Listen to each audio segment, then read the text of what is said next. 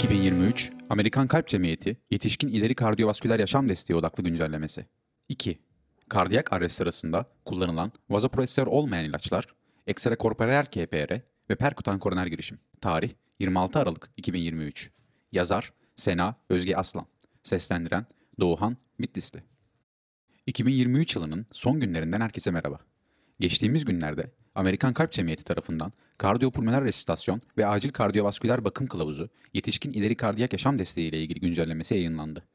Bir önceki yazıda giriş ve kardiyak arrest sırasında kullanılan vazopresör ilaçlardan bahsetmiştik. Bu ikinci yazımızda ise kardiyak arrest sırasında kullanılan vazopresör olmayan ilaçlar, ekstrakorporeal KPR ve kardiyak arrest sonrası perkutan girişim ile ilgili önerilerine yer vereceğim. Tavsiye sınıfı ve kanıt düzeyi. Tüm AHA kılavuzlarında olduğu gibi bu odaklanmış güncellemedeki her öneriye, kanıtların gücüne ve tutarlılığına, alternatif tedavi seçeneklerine ve hastalar ile toplum üzerindeki etkisine göre bir öneri sınıfı atanmıştır. Kanıt düzeyi, mevcut kanıtların kalitesi, miktarı, uygunluğu ve tutarlılığına dayanmaktadır. Her bir öneri için yazım grubu spesifik öneri ifadelerini ve öneri sınıfı ve kanıt düzeyi atamalarını tartışmış ve onaylamıştır. Kardiyak arrest sırasında kullanılan vazopresör olmayan ilaçlar.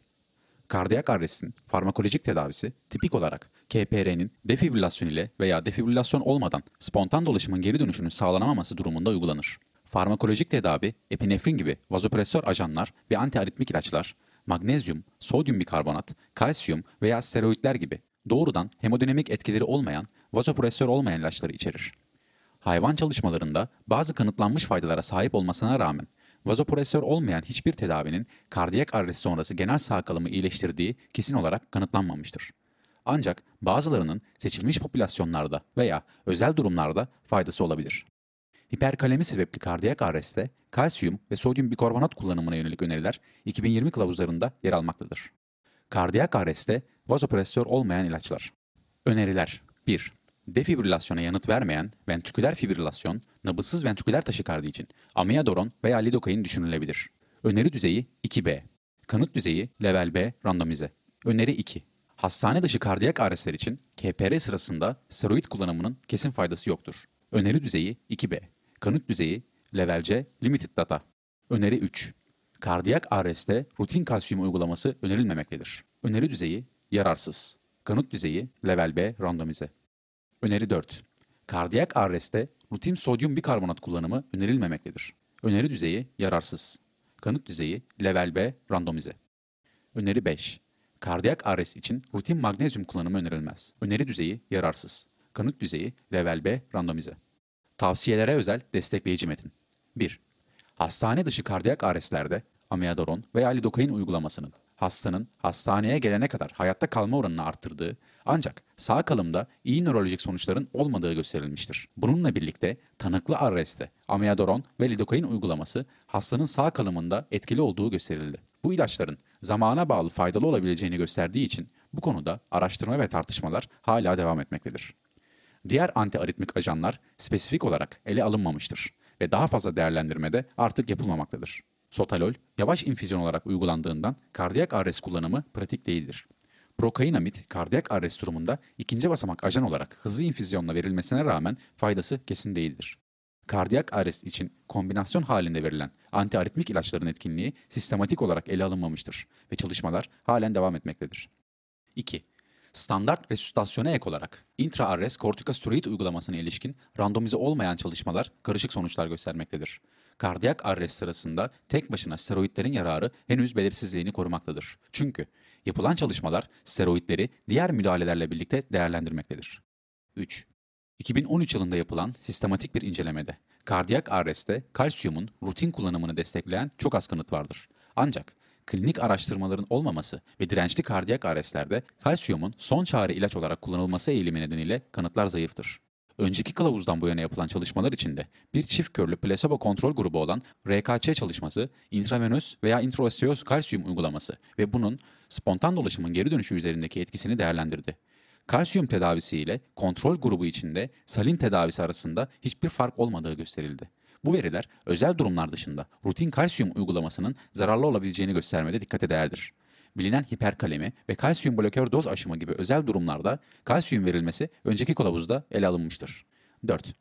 2010 yılından bu yana yapılan klinik araştırmalar ve gözlemsel çalışmalar, rutin sodyum bikarbonat uygulamasının kardiyak arrest sonuçlarını iyileştirdiğine dair yeni bir kanıt sunmadı ve hatta elde edilen kanıtlar sağ kalımı ve nörolojik iyileşmeyi kötüleştirebileceğini gösterdi. Hiperkalemi ve aşırı dozda ilaç kullanımı gibi özel durumlarda sodyum bikarbonatın kullanımı bir önceki kılavuzda ele alınmaktadır. 5.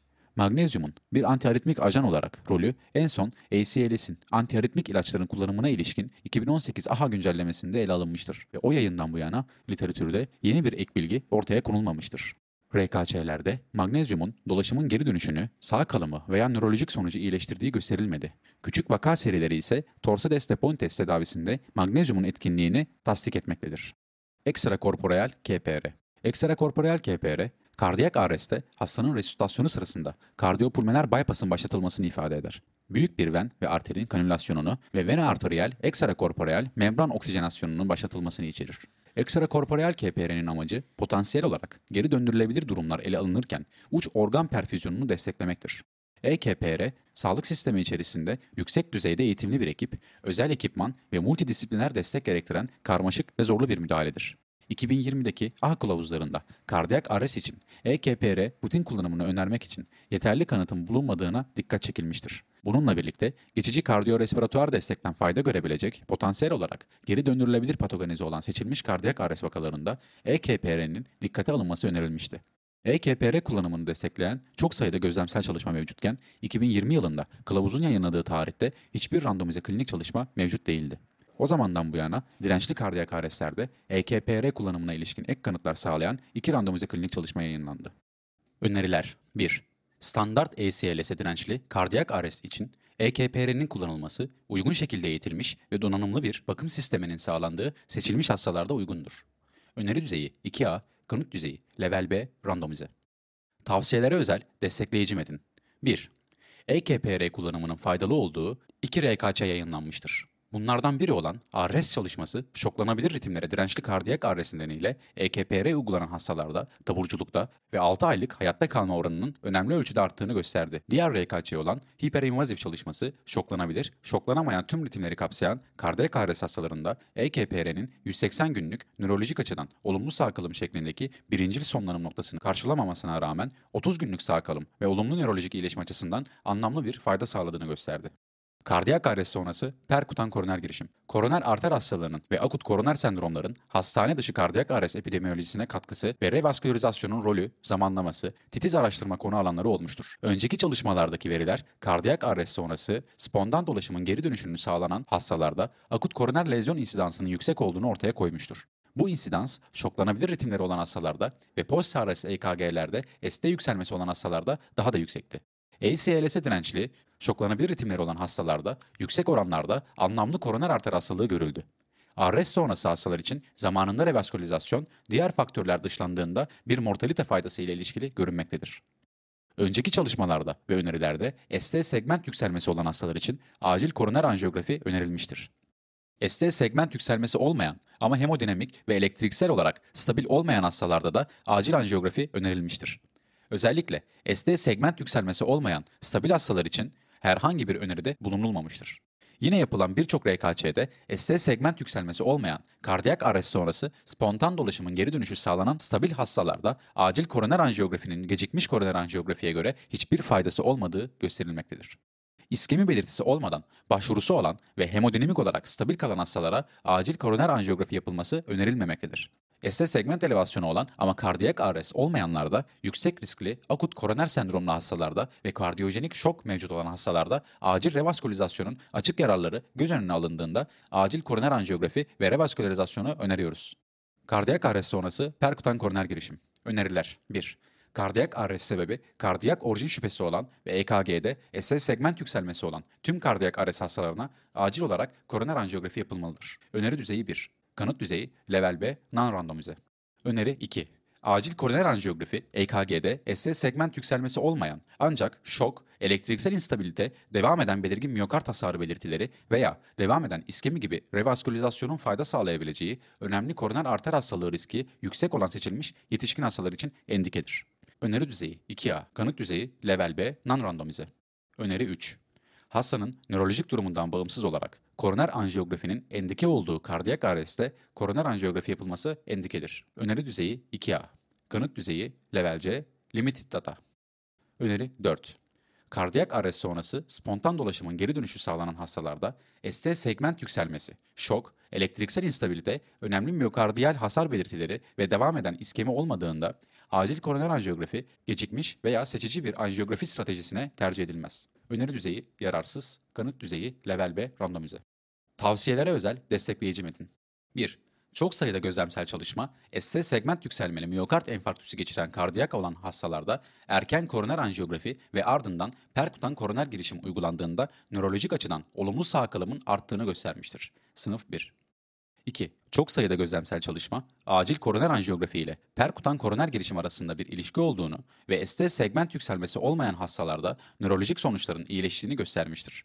Yapılan bir meta analiz ise ST segment yükselmesi olmayan hastalarda erken koroner anjiyografinin kullanımını destekler. Şok, hemodinamik veya elektriksel instabilite, önemli miyokard hasarı veya devam eden kardiyak iskemi belirtileri olan hastalarda acil koroner anjiyografinin kullanımını ele alan hiçbir randomize çalışma bulunmamasına rağmen bu durumlarda acil koroner anjiyografinin kullanımını arresti önleyerek veya kardiyak iyileşmeyi destekleyerek sonuçları iyileştirebilir. Kardiyak arrest olmasa da kardiyovasküler instabilitesi olan akut koroner sendromlu hastalarda erken revaskülizasyonun çok büyük faydası vardır.